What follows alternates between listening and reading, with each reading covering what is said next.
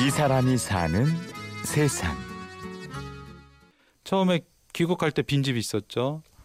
빈집 있으면서 또 마을 이장님이 또 굉장히 잘 도와주셨죠. 택시 하고 싶을 때 택시가 빈 자리가 생겼죠. 문화관광 해서 하고 싶을 때 그 자리 또 비었죠. 우연인 듯 아닌 듯 찾는 것마다 나를 기다려주는 빈 자리가 있었습니다. 운이 참 잘 따라준 것 같다는 생각을 해요. 그래서 오히려 더 좋은 것 같다는 게 그런 과정을 겪다 보니까 제가 운명적인 곳인 것 같아요. 그래서 운명처럼 다가와서 앞으로 계속 살아야 될 것 같습니다. 그렇게 운명처럼 사랑에 빠진 남자가 있습니다.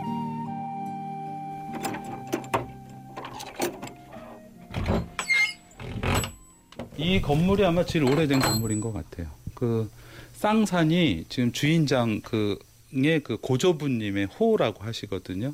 그래서 그걸 따서 이제 쌍산제라고 지금 지은 거고 그 밖에서 보시면 별로 없어 보이시죠. 문을 딱 들어가는 순간 이제 한 번 놀랬어요. 전남 구례에서 그 문화 딱 관광 해설사를 하는. 임세용 씨입니다.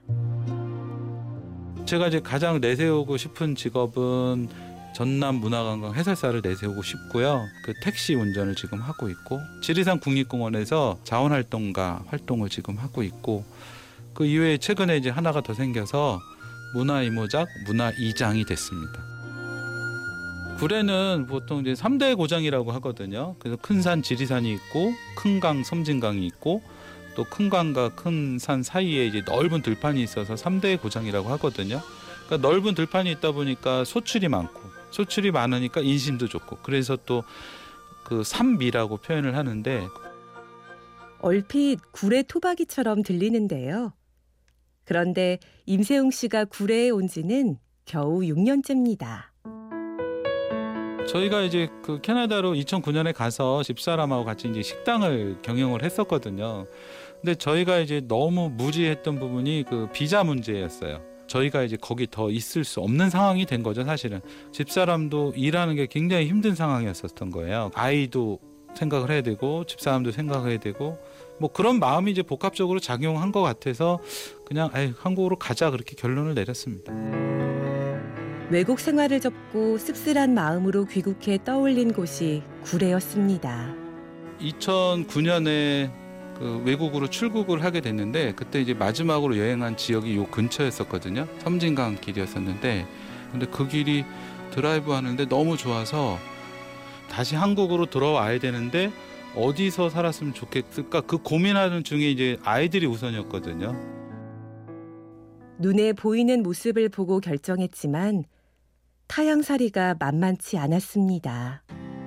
사실 굉장히 막연했죠. 구례는 아는 사람은 사실 아무도 없었고 그래서 첫 해는 거의 뭐 수천만 원이 그냥 생활비로 나가게 됐고 제가 아르바이트도 하고 해서 한 두 달은 굉장히 힘들었어요. 농사일 돕느라고 뭐 매실도 따다가 풀떡도 오르고 감자 캐다가 무릎도 꿇어보고 그래서 농사는 안 맞는구나 포기하고 집 짓는 데를 쫓아다니면서 이제 좀 일을 배웠죠. 일종의 이제 막노동도 했었고 이러다가 그러다가 관광 해설사라는 걸 알게 됐는데 그도 쉬운 일이 아니었습니다.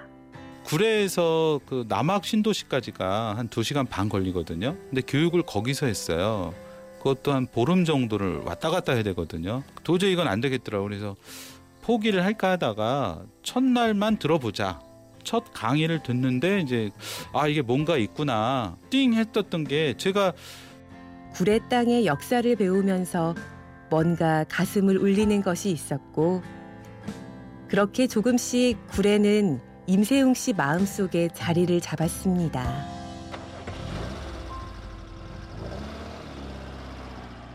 그러니까 제가 이제 손님들한테 구례를 이렇게 자랑하는 자랑하고 그랬을 때 그 들으시는 분들이 즐거워하시고 뭐 다음에 한번 오고 싶은 마음을 가지셨을 때 그럴 때 가장 성취감을 좀 느끼고 가장 뿌듯한 느낌을 받고 있습니다. 가장 제가 살아있다는 걸 느끼는 것 같아요. 살아있다는 느낌. 정말이지 임세웅 씨는 구례의 역사와 그 아름다움을 전하는 순간마다 삶의 의미를 느낍니다.